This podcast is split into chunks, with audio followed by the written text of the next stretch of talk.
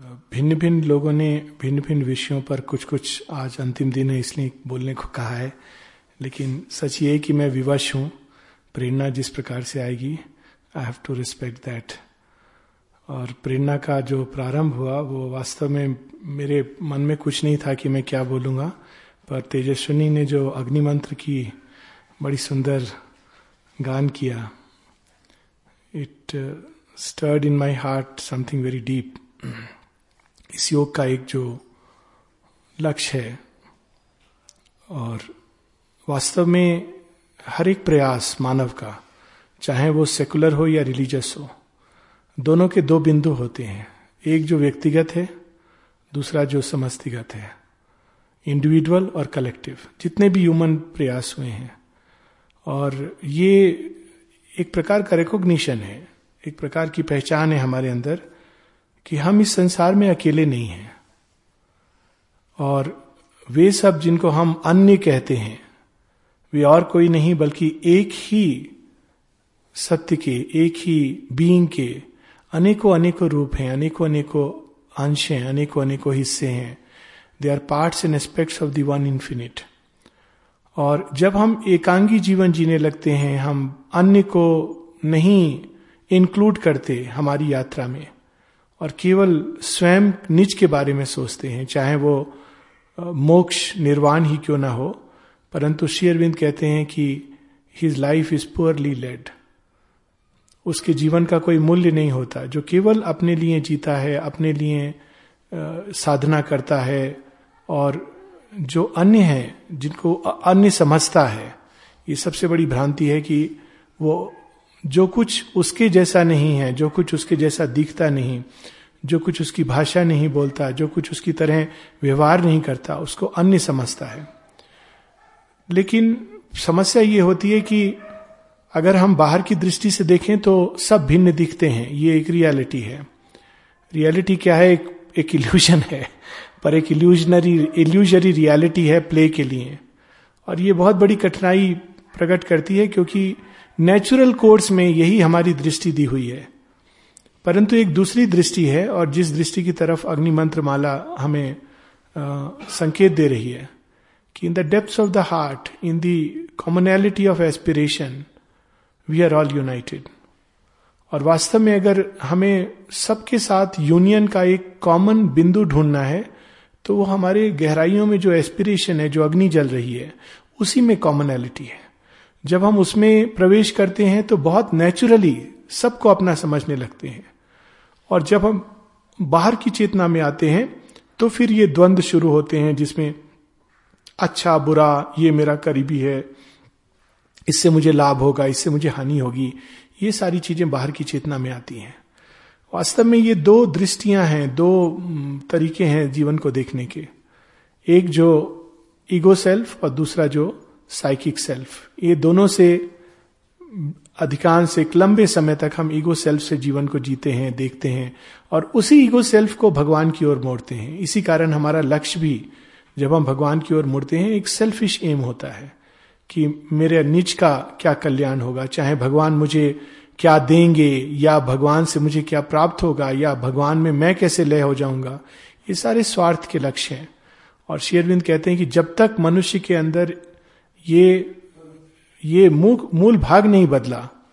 जब तक हमारा लक्ष्य किसी न किसी स्वार्थ को लेकर चल रहा है तो इन रियलिटी हम अध्यात्म सत्य के लिए तैयार नहीं हुए हैं।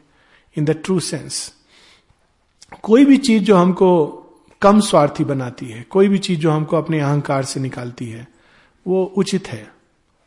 और कोई भी चीज़ जो हमको स्वार्थ से और अधिक बांधती है, कोई भी चीज़ जो हमें और अधिक अहंकार के अंदर धसाती है वो गलत है। एक सिंपल रूल हम बना सकते हैं जीवन के लिए।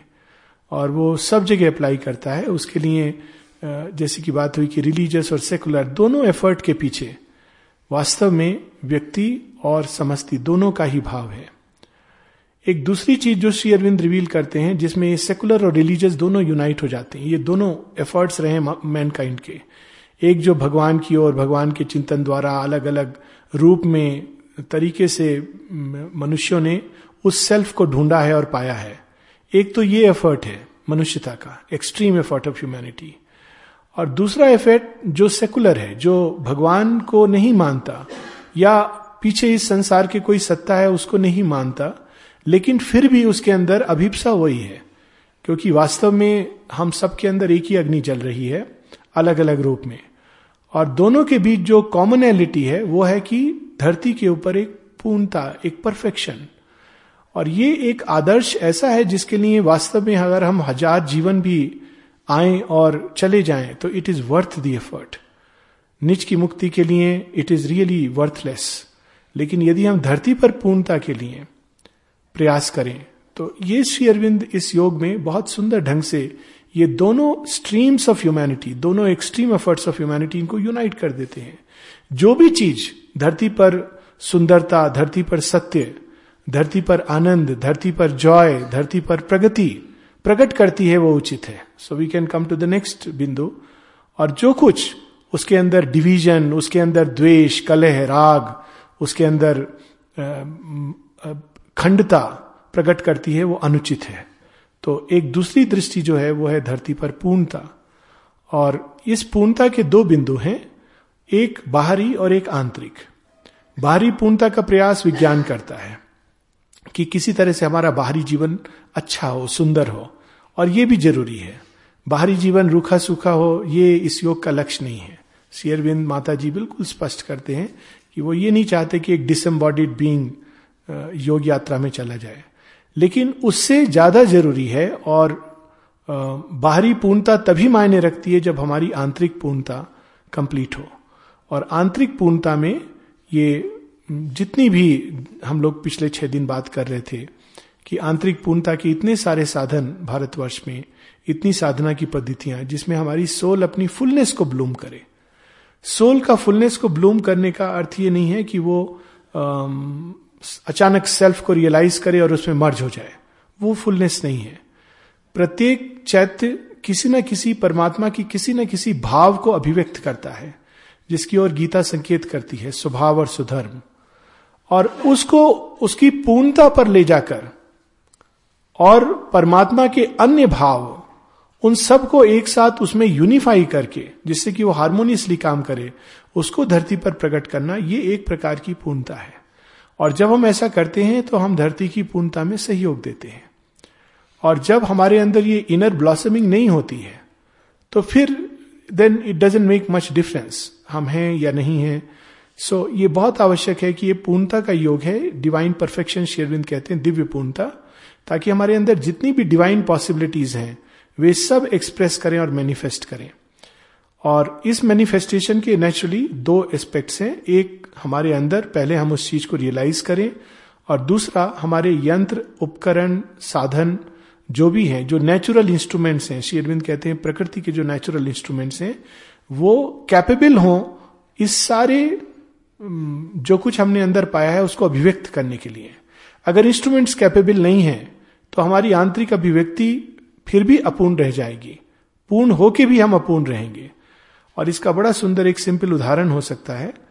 कल्पना करें कि कोई बहुत अच्छा म्यूजिशियन, जैसे बिथोवेन या जितने भी अपने Pandit Jasraj is name comes to my mind I was looking for that so जितने भी अच्छे अच्छे म्यूजिशियन हैं, अभी हम लोगों ने तेजस्विनी का एक भजन सुना। अब कल्पना करें कि व्यक्ति को सब कुछ मालूम है स्वर मालूम है स्वर का ज्ञान है और हिमालय की किसी गुफा में बैठकर बहुत बड़े संगीत विशारद से उसने ये सारा स्वर का ज्ञान लिया। टेक्निकल नॉलेज पूरी हो गई। लेकिन अभिव्यक्त करने के लिए ना उसके पास गला है ना इंस्ट्रूमेंट्स है। अब आ, हम सब लोग थोड़ा थोड़ा गाते हैं बाथरूम सिंगिंग करते हैं। लेकिन जब कोई एक जानकार एक गायक जिसने गले को ट्रेन किया है जिसने अपनी वाणी को बहुत ट्रेन किया है, वो जब गाता है तो एक अलग बात होती है। तो ये होता है इंस्ट्रूमेंट्स का परफेक्शन एक अच्छे से अच्छे संगीतकार को अगर हम कहेंगे कि तुम पत्थर पे संगीत निकाल दो तो निकाल देगा, लेकिन पत्थर पे संगीत निकालना और संतूर और सितार पे संगीत निकालना दो अलग चीज़ें हैं। इसीलिए दोनों स्तर पे काम करना इस योग में ज़रूरी है। अक्सर लोग योग से ये समझते हैं कि, और पूछते हैं कि हम लोग क्या करें? क्या करने से मत, मतलब होता है कितने घंटे मेडिटेशन करें कितना मंत्र जप करें। This is only one side of the effort of yoga it is not enough एक दूसरा साइड है जिसमें हमें नेचर पे काम करना होता है और वो नेचर पे काम छोटी छोटी चीज़ में दिन भर चलता रहता है। किसी ने आपको प्रेस किया। अब वो एक मुहूर्त है जो हम कैच कर सकते हैं योग की पॉइंट ऑफ़ व्यू से। किसी ने प्रेस किया हम उस प्रेस से कितना प्रभावित होते हैं। It's an excellent opportunity to train oneself किसी ने हमें, हमारी निंदा की तो हम उससे कितना प्रभावित होते हैं। तो ये सारी, ये सिंपल सी चीज़ें हैं। बाहर गर्मी है, ठंडक है, क्या हो रहा है हमारे साथ, हमारे जीवन में, बाहर के जीवन में? तो ये छोटी छोटी छोटी चीज़ें जो चलती रहती हैं पूरे दिन भर, ये सब योग यात्रा है। और इसीलिए शेरविंद बताते हैं कि दो लेवल्स पे हमारी ये जर्नी चलती है। एक बाहर, और हम बाहर की घटनाओं में चूँकि उलझे रहते हैं तो हम अंदर की यात्रा को पकड़ नहीं पाते। बाहर की घटनाएँ और बाहर की यात्रा हमारा ईगो सेल्फ उस यात्रा पर चलता है। और ईगो सेल्फ नाना प्रकार से रिएक्ट करता है। खुश होता है, दुखी होता है अच्छा लगता है, बुरा लगता है, ये उसकी एक यात्रा है।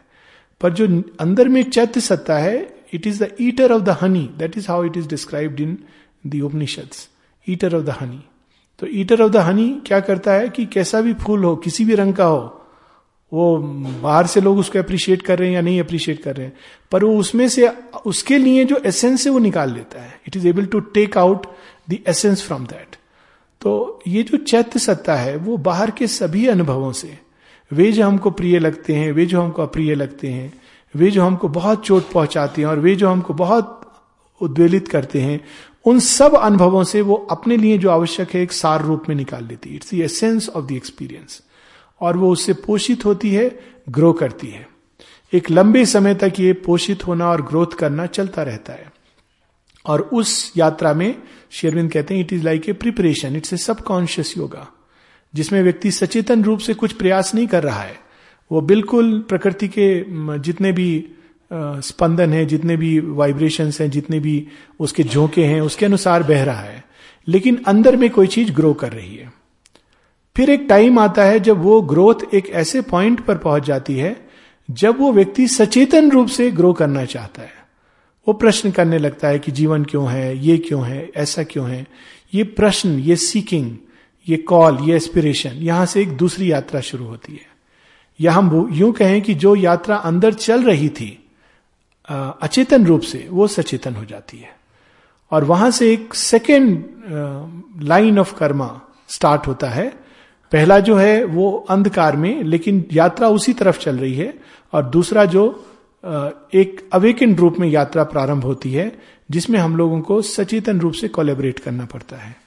और कोलेबरेट हम तब कर पाते हैं जब हम, हमें ये ज्ञान होता है कि ये संसार में जो कुछ हो रहा है, उसकी दिशा है। और वो दिशा माँ कहती है इस प्रोग्रेस जो मेन चीज़ है, एक चीज़ जो याद रखनी है इस योग में इस प्रोग्रेस हर लेवल पे प्रोग्रेस चाहे वो बाहर हो, अंदर हो, किसी इंस्ट्रूमेंट की कैपेसिटी डेवलप करनी हो, या अंदर में हमारे बढ़ना हो प्रोग्रेस और इस प्रोग्रेस के कितने बिंदु हैं, उसको हम लोग टच कर रहे थे पिछले कुछ दिनों में। तो that is the point where I would like to read something from Savitri इस ह्यूमन प्रोग्रेस को बहुत सुंदर ढंग से समराइज किया है सावित्री में बुक वन कैंटो थ्री में।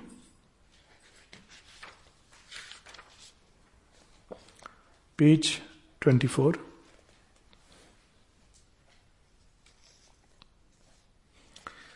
या पेज 23 पे थोड़ा सा हम लोग पढ़ेंगे, फिर पेज 24 पे जाएँगे।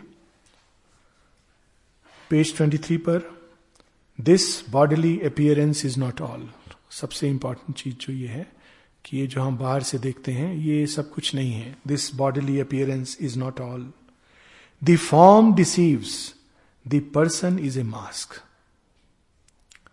hid deep in man celestial powers can dwell His fragile ship conveys through the sea of years an incognito of the imperishable. ये जो रथ है, बहुत फ्रेजाइल है। ये जाने कितनी बार टूटता है, फिर बनता है, टूटता है, फिर बनता है। और ये रथ टूटते हैं और रथी दूसरे रथ को पकड़ता है और उस पर चलता है। फिर से उसी बैटल में वो चलने लगता है। तो इस रथ के अंदर there is something someone who is seated incognito वो कभी विनाश नहीं होगा, अविनाशी है, लेकिन हम उसको पहचानते नहीं। So it is seated incognito बाकी सबके पास आइडेंटिटी प्रूफ है, लेकिन इसके पास आइडेंटिटी प्रूफ नहीं है।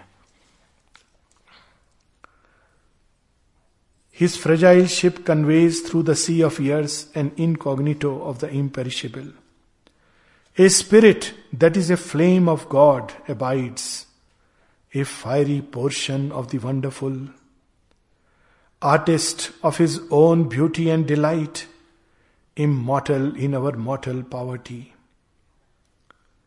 This sculpture of the forms of the infinite. ये अपने प्रभाव से अपने प्रेशर से बाहरी नेचर को मोल्ड करता है ये एक इंपॉर्टेंट चीज़ है एक होता है नेचर को बाहर से बदलना तो बाहर से बदलना होता है जिसमें हम लौकिक रीति रिवाज के लिए या सामाजिक कारणों से, या एक ट्रेनिंग होती है, ऐसी बहुत सारी ट्रेनिंग होती है जिसमें सिखाया जाता है, स्माइल कैसे करें। तो आप स्माइल ऐसे करें कि आप प्रोडक्ट को अच्छे से सेल कर सकें, ये सब ट्रेनिंग होती है। लेकिन that is not what is change Shri Aurobindo कहते हैं, बाहरी नेचर ट्रांसफॉर्म होना चाहिए। लेकिन this transformation is not the artificial smile which we can put on as a salesman लेकिन मन मन के अंदर हमारे कितने हिडन डार्क मोटिव्स होते हैं।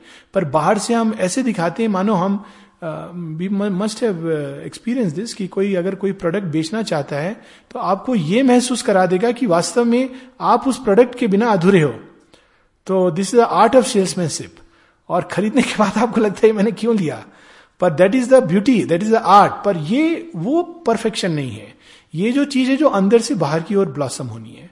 जैसे जैसे हमारी सोल का प्रेशर बढ़ता है बाहरी इंस्ट्रूमेंट्स पर जैसे जैसे उच्च चेतना का प्रभाव बढ़ता है by that soul pressure the instruments begin to undergo a change अब उस चेंज में वो प्रतिक्रिया कर सकते हैं, जिसकी बात हम लोग पिछले दो तीन दिन कर रहे थे।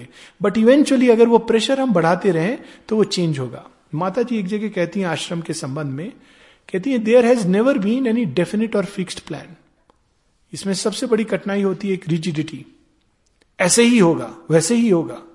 जब हम एक और कहते हैं कि we should surrender to the mother then really we should leave to her वो किस प्रकार से ले जाएँगी?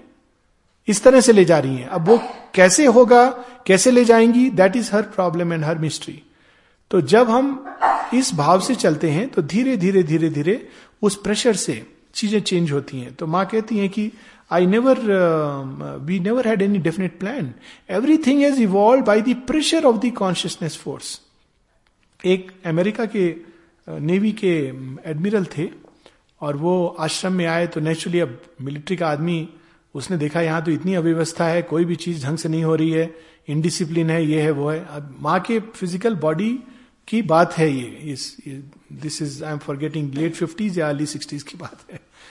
तो उन्होंने माँ से कहा, माँ, मुझे आप थोड़ा समय दो, इन सबको मैं सीधा कर दूँगा। माँ ने कहा थोड़ा समय क्यों? तुम पूरे ती, तीन महीने ट्राई करो।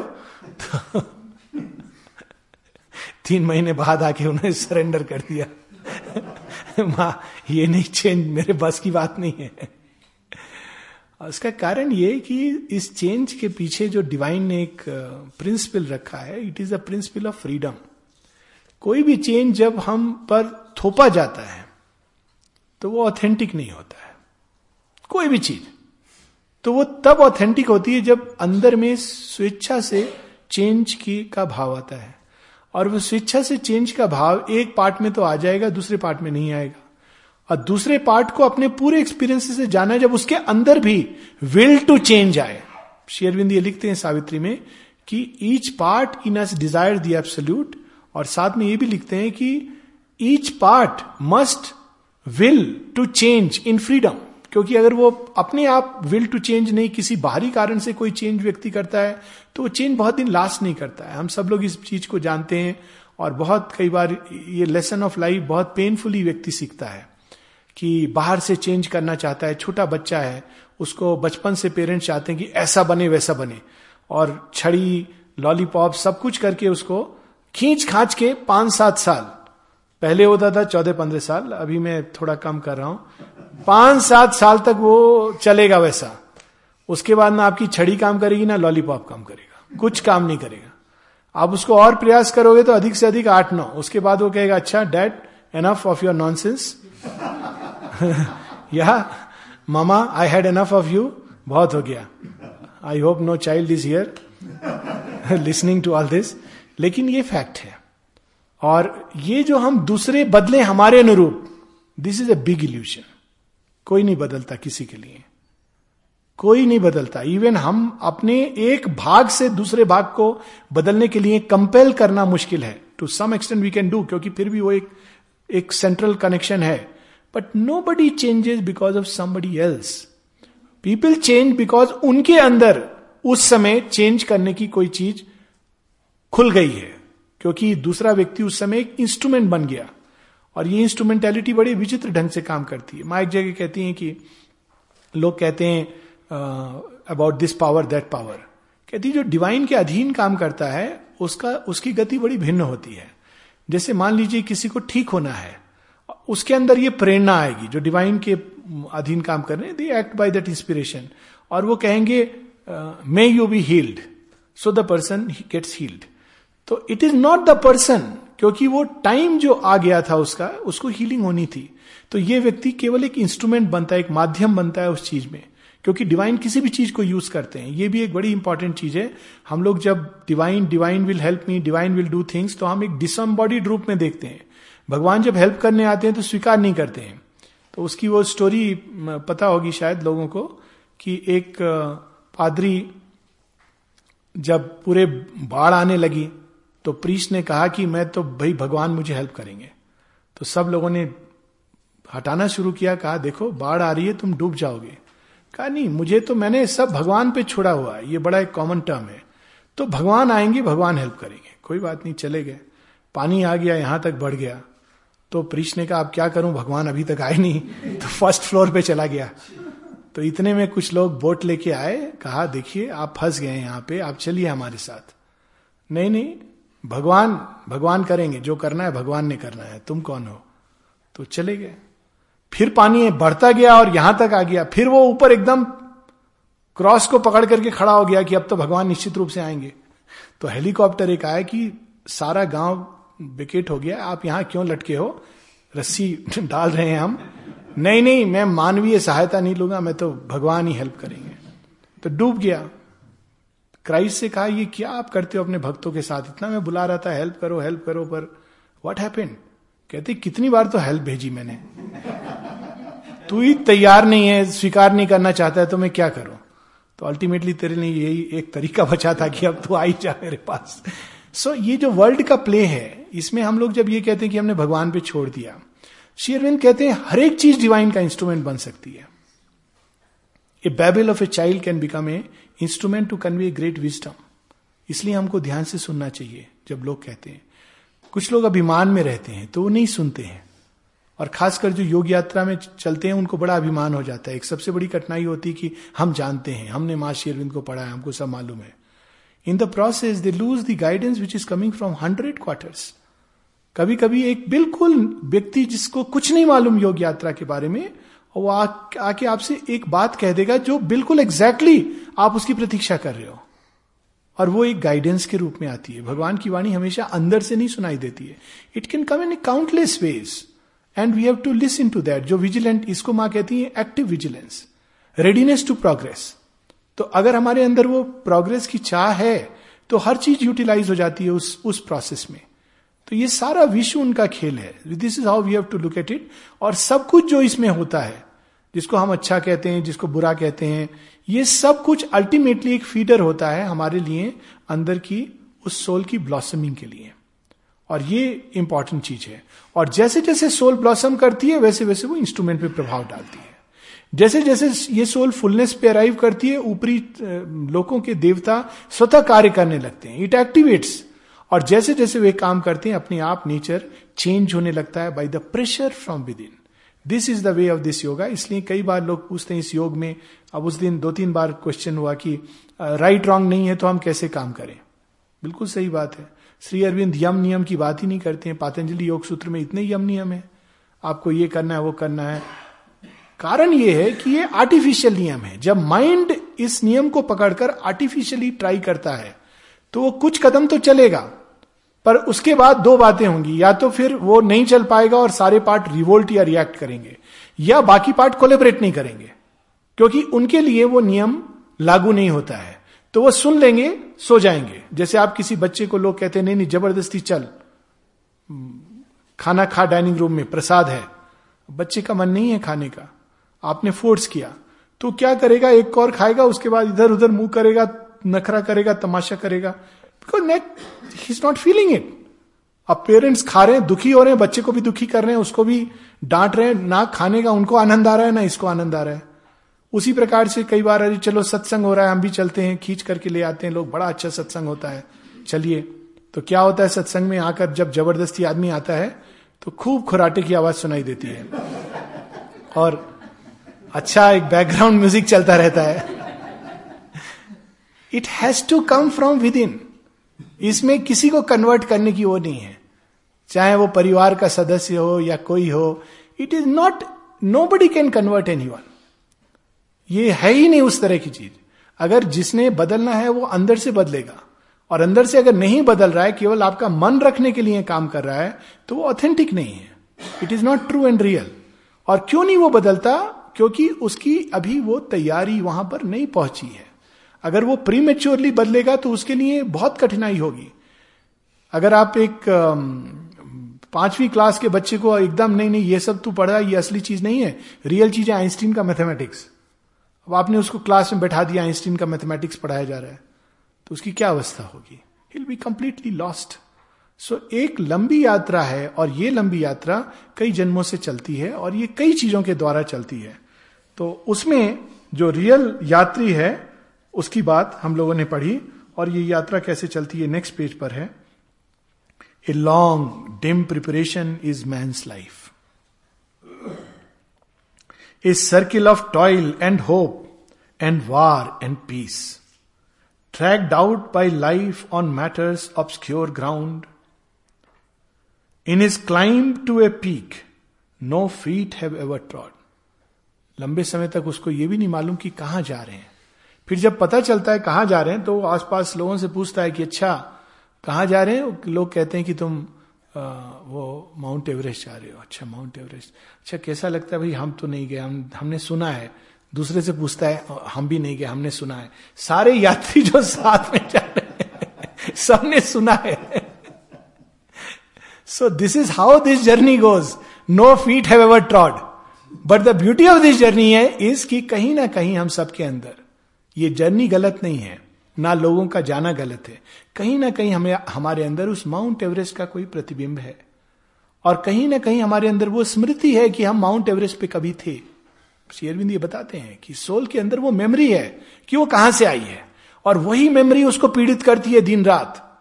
उसको ना दिन को चैन आता है, ना रात को चैन आता है। एक मनुष्य बता दें जो बिल्कुल चैन की नींद even after death people don't leave the person free वो अपने हिसाब से कुछ कुछ करेंगे और बेचारा मृत परेशान हो रहा होगा कि मुझे जाने दो भैया।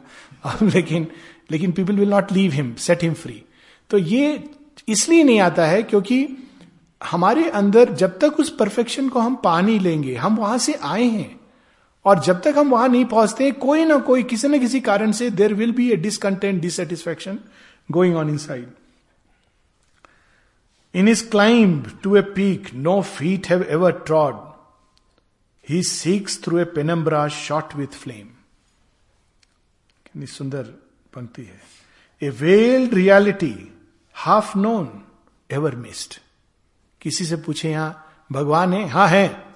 I think almost all of us will say yes may be few here they अच्छा देखा है देखा है देखा है.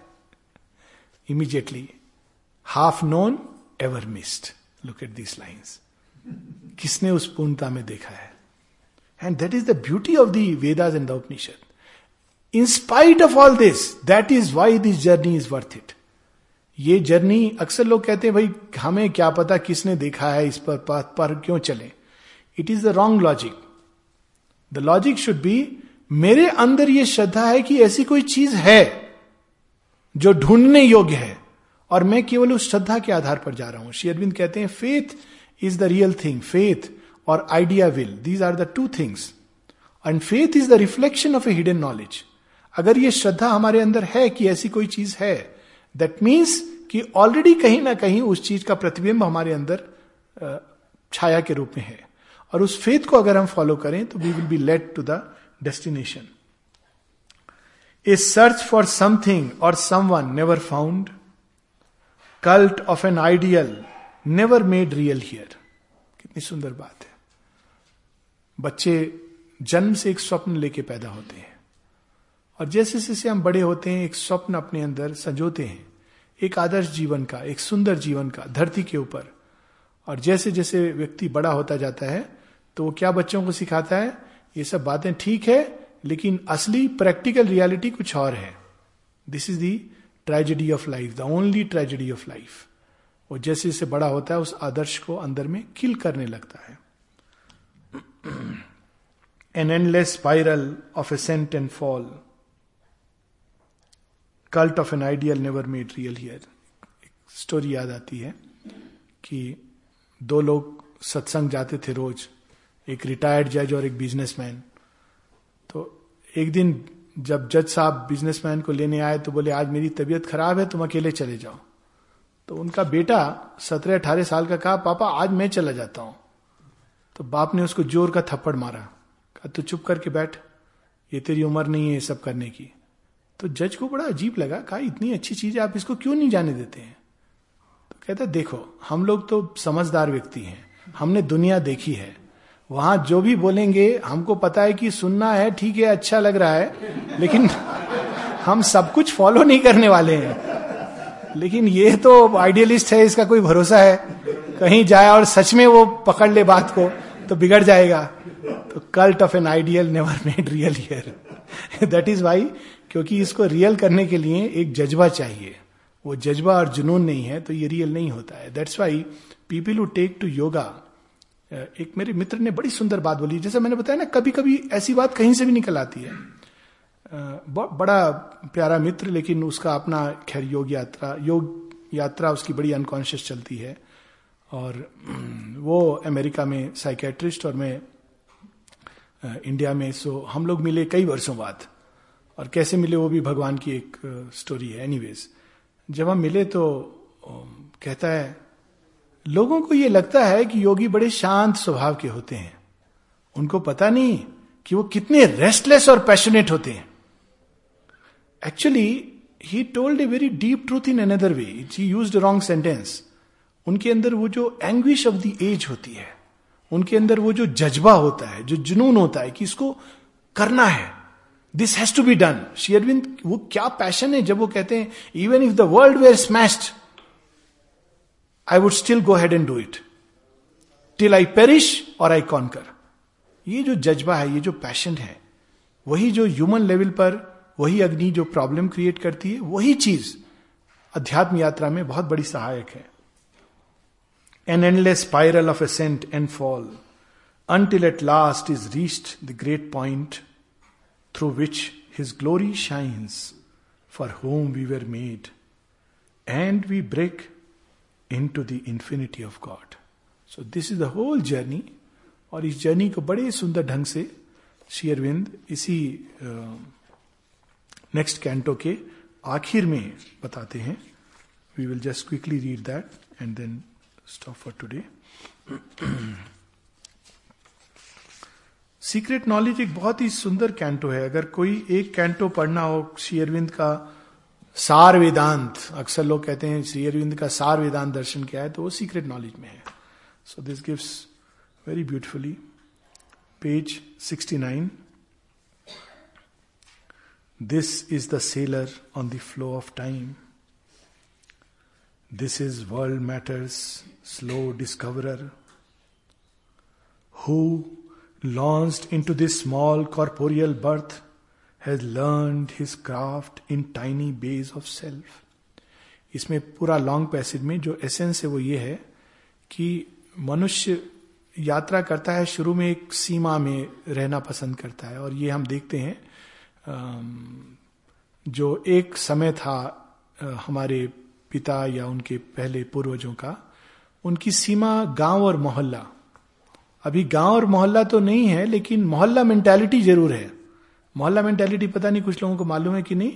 मोहल्ला मेंटेलिटी में, मंदिर में सब लेडीज़ इकट्ठा होकर क्या डिस्कस करती थी? इसकी बहू इतनी खराब है, उसकी बहू इतनी खराब है।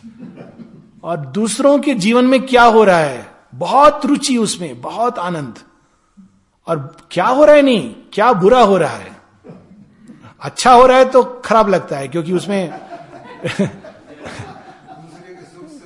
हाँ दूसरे के सुख से दुखी, दूसरे में कुछ ना कुछ कुछ ना कुछ निकालना ही है। दोष निकालना है या दुख निकालना है तो बड़े रस लेकर के इसको कहते हैं मोहल्ला मेंटेलिटी और मोहल्ला मेंटेलिटी में जो व्यक्ति रहता है तो बहुत ऊपर नहीं जा सकता है, क्योंकि वो अभी, वो बाहर घूम रहा है इंटरनेशनल लेकिन अंदर उसकी सीमा वही है। हिज लिमिट्स आर हिज मोहल्ला। और ये मोहल्ला मेंटेलिटी हम लोग कैरी करते हैं सब जगह, जहाँ भी चले जाए। तो ये एक प्रारंभ में व्यक्ति एक सीमित चेतना और उसके परे वो देखने से भी डरता है। उसके परे जो चीज़ें हैं, उसको आकर्षित भी नहीं करती, घबराता है। उसको ये बता दो कि हाँ रोज सुबह जाकर मंदिर में आपको मत्था टेकना है, वो कर देगा, क्योंकि वो उसकी सीमा है। अगर आप उसको ऐसा सत्य दे दोगे कि worship only one god god the living god the manifest god the Narayana in nar, Vivekananda की तरह लियोनाइन तो वो तो घबरा जाएगा, कहते ये तो हमें मेरे जो अच्छे खासे गॉड्स हैं, उनको भी छुड़वा रहे हैं। पता नहीं वो नाराज़ हो गए और ये ना मिले। तो मेरा क्या हाल होगा? तो there is always this fear so this शुरू में इस तरह के लोग तैयार नहीं है। उनको घबराहट होती है। आप उनसे बोलेंगे कि नहीं, व्रत उपवास की कोई प्रॉब्लम नहीं है। इस योग में करने की कोई ज़रूरत नहीं है। तो बोलेंगे अच्छा कुछ खाने पीने का तो नियम होगा? नहीं, आप मीट भी खा सकते हैं। मीट भी खा सकते हैं? कोई ऐसी बात नहीं है। अरे, ये कैसे योग है? तो घबरा जाएँगे। वो अगला चरण आगे नहीं लेंगे। Because it's very difficult for human consciousness to come beyond these limits फिर धीरे धीरे वो लिमिट से बाहर निकलता है। वो उड़ता है, और आगे जाता है, लंबी यात्रा करता है। और ऐसा करते करते वो एक पॉइंट पर पहुँचता है जहाँ इस पूरी पृथ्वी पे जो कुछ भी संभव है, उसको एक्सप्लोर करने के बाद वो अब इसके आगे क्या है? इसके आगे क्या है? उसको चाह, उसको प्राप्त करने की, उसको देखने की लालसा रखता है। ये जो एक चीज़ है सेंट्रल पॉइंट शेयरविंद इस योग में बताते हैं, और इसीलिए एक्सपीरियंसेस को डिस्कस करना is never a good thing सबको एक्सपीरियंसेस होते हैं, बहुत तरह के होते हैं। इट डजेंट मैटर और ये एक्सपीरियंसेस पर जब हम बहुत ज़्यादा ध्यान देते हैं तो हम रुक जाते हैं। हम उसमें बड़ा रश लेने लगते हैं, हमको ये एक्सपीरियंस हुआ था। हाँ हुआ था, ठीक है, बहुत अच्छी बात है। लेकिन आगे क्या होना है? We have to look for that क्या नहीं हुआ? इस योग में what we have not yet done what is done is fine that is done it is over but what we have not done तो कोई नई चीज़, हर समय, हर एक सेम बिंदु पे जब हम लौटते हैं, इस योग में बहुत बार हम लोग सेम बिंदु पर लौटेंगे। हम देखते हैं कि एक प्रॉब्लम थी, वो दोबारा हमारे सामने खड़ी हो गई है। लेकिन गलती हम क्या करते हैं? उस प्रॉब्लम को उसी तरह से सॉल्व करने की चेष्टा करते हैं जैसे हमने पहले की थी। तो समस्या क्या होती है? It is not solve and we come back again to the same point तो जब हम दोबारा ये योग यात्रा में ऐसा होगा कि सेम डिफिकल्टी सेम पॉसिबिलिटी दोबारा प्रेजेंट करेगी, तिबारा प्रेजेंट करेगी, पर जब प्रेजेंट करे तो हमको उसको एक नए एंगल से उसमें सॉल्व करना चाहिए। This newness this sense of always progressing doing something new something in a different way something more divine something more in contact with the truth of our being something more attune to the psychic that opens the door to limitless progression और इसी का नाम youth है youth का नाम ही यही है एक एक यंग आदमी सेम समझ एक जो अंदर से यंग है even at ninety when he faces a problem he would want to do it in a new way he will not want to do it in the same old way same old stupid way माँ कहती है कि साठ साल की उम्र में मनुष्य सीखता है कि उसको जीना कैसे चाहिए। लेकिन अनफॉर्चुनेटली उसके बाद, उसके पास जीने के लिए बहुत कम कुछ बचा होता है। This the tragedy we have to look forward always और चूँकि हम ये नहीं कर पाते, इसीलिए मृत्यु का वर्ण करना पड़ता है। What is death but getting back to the same point of problem and solve it in a new way जब माता जी से किसी ने पूछा कि बिथोवेन जैसा संगीतकार म्यूजिशियन मृत्यु के बाद वो तो फिर सीधा योगी बनेगा या पता नहीं, और इससे ऊपर क्या करेगा वो? माँ कहती है वाई ही में बी ए शू मेकर और आगे कहती हैं it is solving the same problem from a different angle approaching the same problem from a different angle हमने इस तरह से करेक्ट रिजोल्यूशन नहीं था तो सेम प्रॉब्लम आएगी। हम भाग नहीं सकते। Even death can not release us एक बड़ी भ्रांति है, लोग suicide death it it can not we have to come back to the same point again and we have to resolve it and till we have learn the right way the right way is very difficult cutting the problem is easy cutting the problem निर्वाण में होती कि baby और bath water दोनों को लेकिन इस योग में वो नहीं है इस योग में उस प्रॉब्लम को रिजॉल्व करना इन ए डिवाइन वे आप उसको कट नहीं कर सकते। तो कट करने में क्या होता है? ना प्रॉब्लम है, ना सोल्यूशन है। It is all in illusion पर ये इल्यूजन का योग नहीं है। एक काम हमें दिया गया है और उस काम को जब तक हम बिल्कुल सही ढंग से, पूर्ण ढंग से नहीं कर लेते, तब तक हमको वो करने को दिया जाएगा अगेन एंड अगेन। तो ये इस पूरी यात्रा के बाद लास्ट में वो भाव आता है। Page 72 this we will read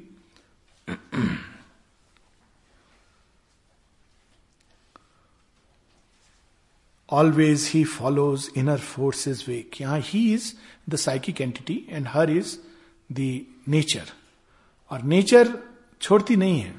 आदमी नेचर से मुक्त होना चाहता है। नेचर डजेंट अलाउ नेचर कहती है, पहले तुम, मैं जो समस्या लेके आई हूँ, उसको सॉल्व करो। क्या होता है, जब हस्बैंड वाइफ में झगड़ा होता है, यही होता है ना? वाइफ कहती सुनो मेरी बात। तो आदमी थोड़ी देर बाद कान बंद कर लेता है, लेकिन बाहर से खुले रहते हैं। रिवर्स भी होता है कई बार कि it's it's not only ladies man can be very angry and you know it can work both ways तो आदमी कान बंद कर लेता है। कान बाहर से नहीं बंद करता, अंदर से बंद कर उसके बाद वो कहता है, थोड़ी देर बाद अच्छा मैं सोने जा रहा हूँ। तो इट इरिटेट्स नेचुरली मतलब तुम सुन तो लो मेरी बात। तो वो कहता है, देखो दो तीन घंटे हो गए अभी और कितना सुनना है मुझे? तो नहीं नहीं, अभी तुम, तुमने सुना ही नहीं है। You have not even attended this is exactly अब वो सोने जा रहा है नींद में भी उसके वो चल रहा है। तो दिस इज़ हाउ नेचर और सोल का संबंध है। Nature will not leave you क्योंकि उस बात में एक ट्रूथ है। इसका ट्रूथ ये है कि वो जो कह रही है उस चाहे कितनी भी भाषा में इतना लंबा चौड़ा है point but there is some truth which is being conveyed और वो ट्रूथ जब तक हम नहीं पकड़ लेते जब तक हम उसको रिजॉल्व नहीं करते हैं तब तक नेचर हमको छोड़ती नहीं है। So, यहाँ पर always he follows inner forces wake he sails through life and death and other life he travels on through waking and through sleep तो ये हमको प्रकृति हमारी पकड़े रहती है, हम जहाँ भी चले जाएँ। कई बार लोगों के मन में आती है, मेरे मन में भी आती है इम्पल्स आती है जो स्पिरिचुअल लाइफ की ओर मुड़ते हैं कि हम अकेले कहीं चले जाएँ। पर नेचर आपको कहाँ छोड़ेगा? Nature will go with you this is a very nice story of Chudala and Shikhidhwaja so Chudala is realized lady जो बड़े यंग एज में उसने रियलाइज़ कर लिया था। और शिखीधर एक राजा हैं और वो उससे शादी करना चाहते हैं simply because Chudala is one of the most beautiful women तो उसके अंदर की ब्यूटी नहीं देख रहे हैं, बाहर की ब्यूटी चुड़ाला को कोई फ़र्क नहीं पड़ता है शी मैरिज बिकॉज़ वो रियली डिटैच्ड है। वो कहती है इट डजेंट मैटर डेस्टिनी यही है कि हम दोनों का विवाह हो सी एक्सेप्ट इट और मैरिज होती है और राजा उसके रूप रंग में मग्न है और चुप for Chudala either ways it doesn't matter फिर एक दिन कहती है, नहीं, इस राजा को आई हैव टू अब इसका टाइम आ गया कि इसको भी रियलाइज़ होना है. तो वो चली जाती है छोड़ करके और राजा फिर वियोग में बहुत तड़पता है। Then he takes to the path of yoga पर वो बहुत प्रयास करता है, कुछ नहीं उसको मिलता है। फिर फाइनली ये एक बहुत सांकेतिक स्टोरी भी है कि कई बार लोग बहुत एफर्ट करते हैं, लेकिन कुछ नहीं होता है।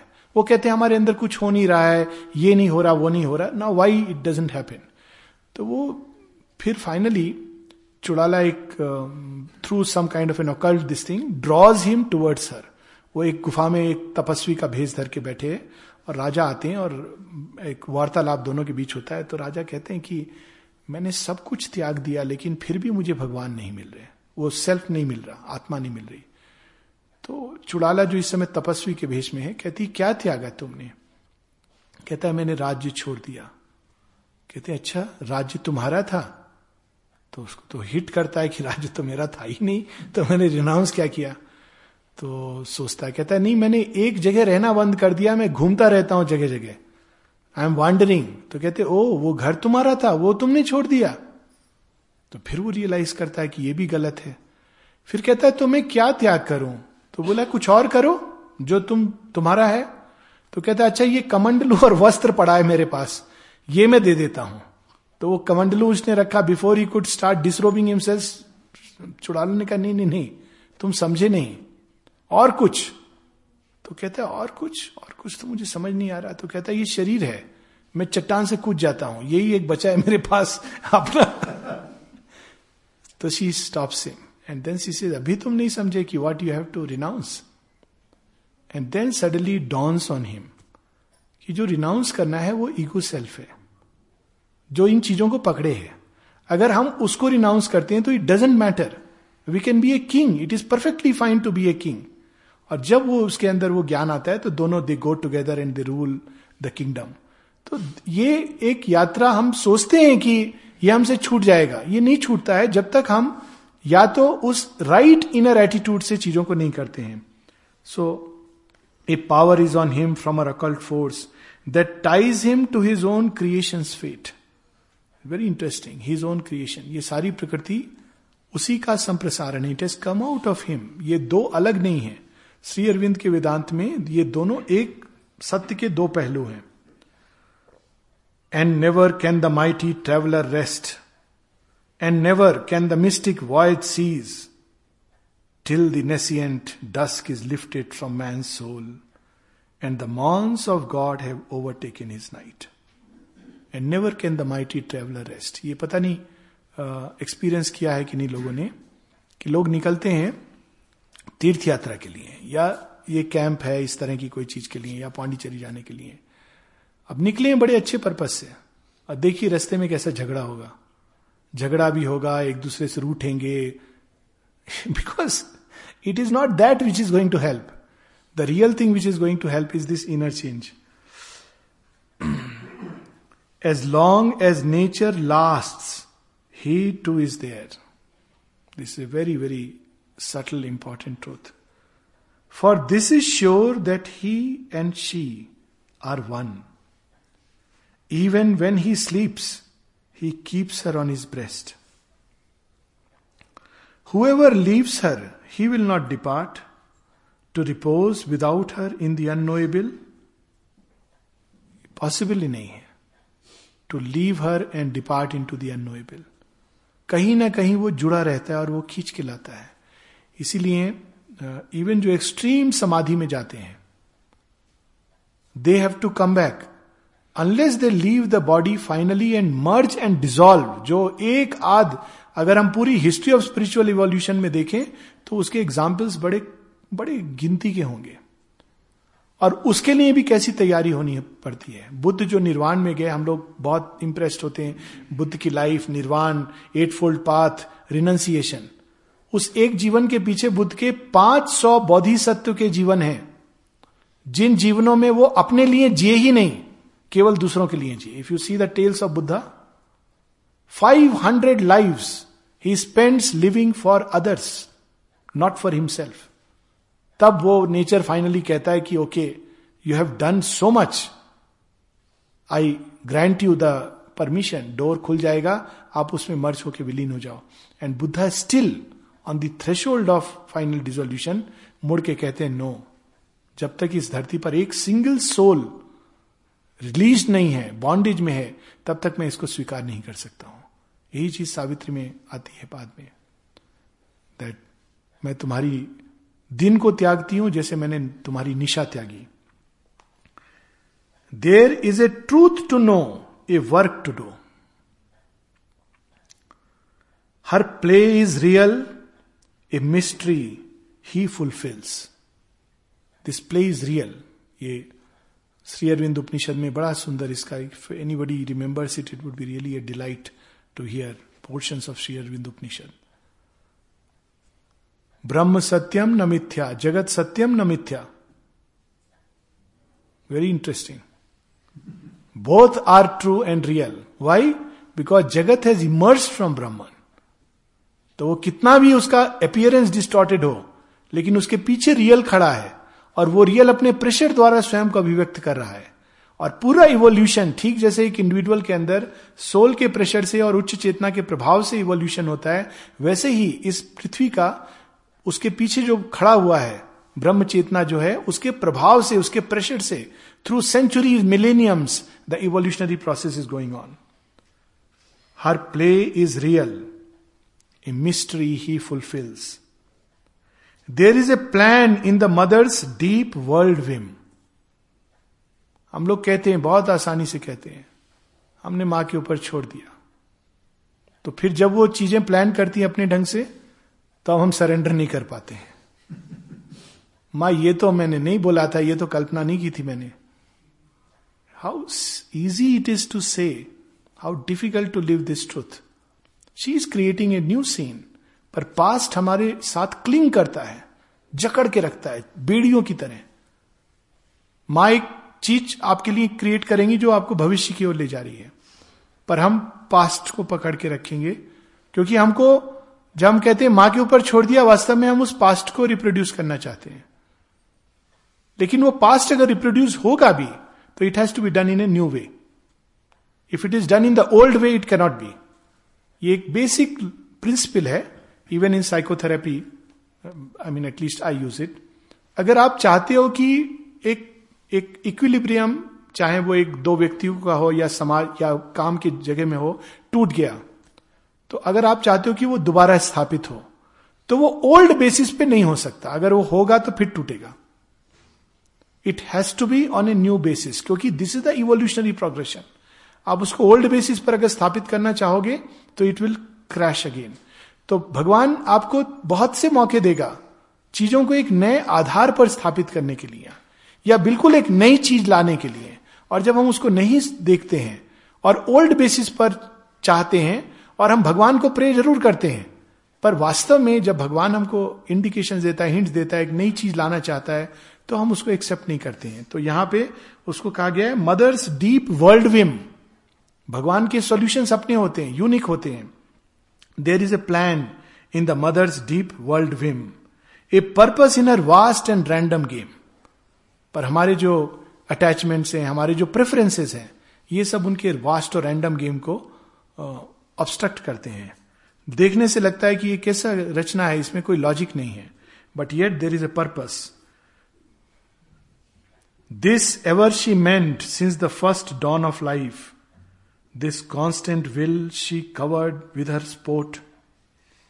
To evoke a person in the impersonal void, with the truth light strike earth's massive roots of trance, wake a dumb self in the inconscient depths, and raise a lost power from its python sleep, that the eyes of the timeless might look out from time.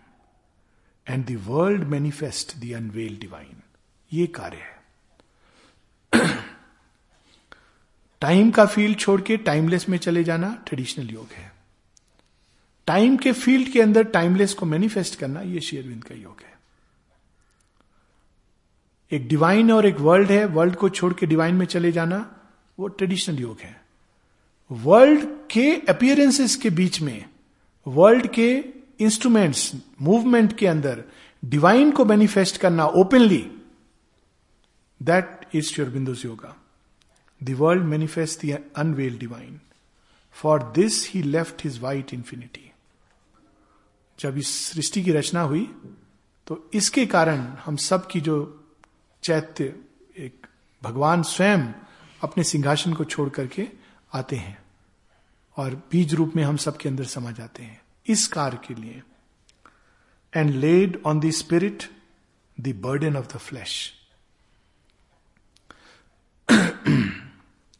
very beautiful line actually every line is worth meditating upon laid on the spirit the burden of the flesh अक्सर जब मनुष्य इस यात्रा पर चलता है तो कहता है उफ मेरे नेचर में ये प्रॉब्लम क्यों है? मेरा नेचर ऐसा क्यों है? मेरे नेचर की डिफिकल्टी क्यों है?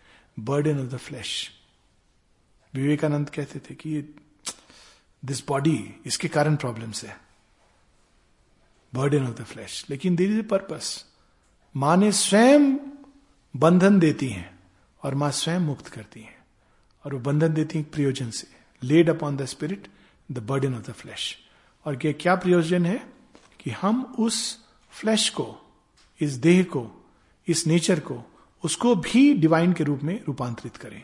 This is the big task even to us that God head seed might flower in mindless space वो बीज पूरी तरह पुष्प और फल बने। टू एंड क्योंकि नेक्स्ट सेशन जस्ट एक ब्रीफ रहेगा क्वेश्चन आंसर्स का। मैनी टाइम्स ये एक विचार आता है कि हम डेली लाइफ में क्या करें फिर? तो ये संकल्प हमें एक, हमेशा याद रखना चाहिए। ये बहुत इंपॉर्टेंट है। ये फेथ ये संकल्प की रियल इस योग का प्रयोजन क्या है? और अगर हम इसको याद भी रखते हैं टाइम टू टाइम जब भी दैनिक जीवन से गुजरते हैं, इसको एक बैकग्राउंड कॉन्शियसनेस की तरह रखते हैं तो it is a great help to move on the path and to keep our selves oriented इसके अलावा there are many many things जो माँ शेरविंद ने दी हैं as an aid but they are aids main चीज़ है ये एस्पिरेशन अगर ये एस्पिरेशन नहीं है कि इस संसार में परफेक्शन हो, और एस्पिरेशन केवल व्यक्तिगत मुक्ति की है, या एस्पिरेशन है ही नहीं, बस चल रहा है, हम चले गए, माथा टेक दिया देन योग की जर्नी में कहीं ना कहीं व्यवधान आ गया है। Aspiration has to be there in one way और दी अदर वो हर किसी के अंदर वो एस्पिरेशन अलग रूप लेगी।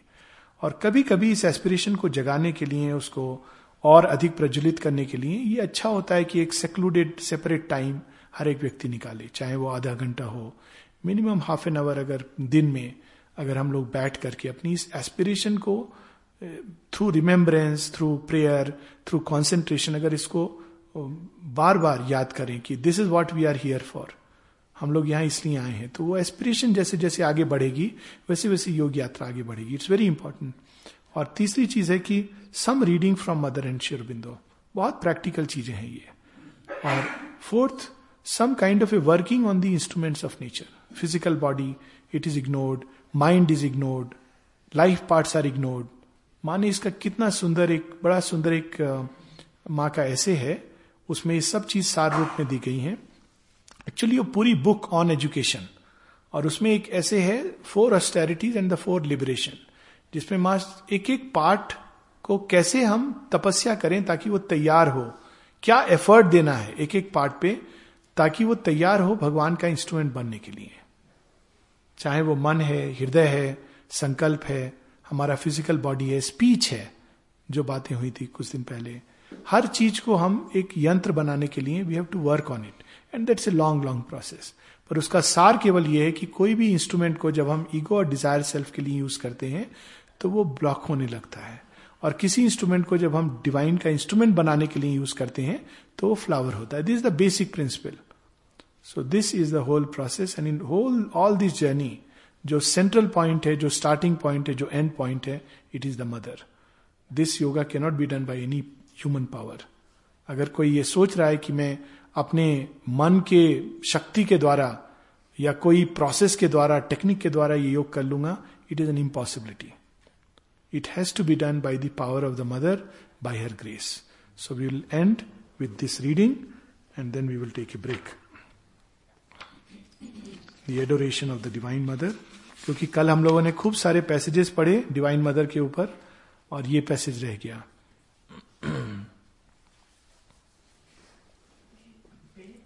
Page three one four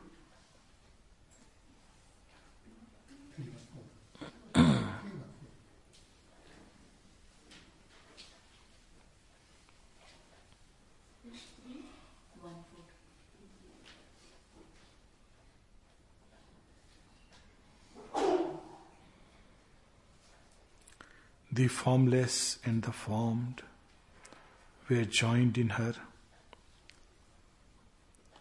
Immensity was exceeded by a look. A face revealed the crowded infinite. Incarnating inexpressibly in her limbs, the boundless joy the blind world forces seek her body of beauty moaned the seas of bliss. At the head she stands of birth and toil and fate. In their slow round, the cycles turn to her call. Alone, her hands can change time's dragon base. Hers is the mystery the night conceals. The spirit's alchemist energy is hers. She is the golden bridge, the wonderful fire. The luminous heart of the unknown is she. A power of silence in the depths of God. She is the force, the inevitable word, the magnet of a difficult ascent. The sun from which we kindle all our suns, the light that leans from the unrealized vasts, the joy that beckons from the impossible, the might of all that never yet came down. All nature dumbly calls to her alone to heal with her feet the aching throb of life and break the seals on the dim soul of man and kindle her fire in the closed heart of things.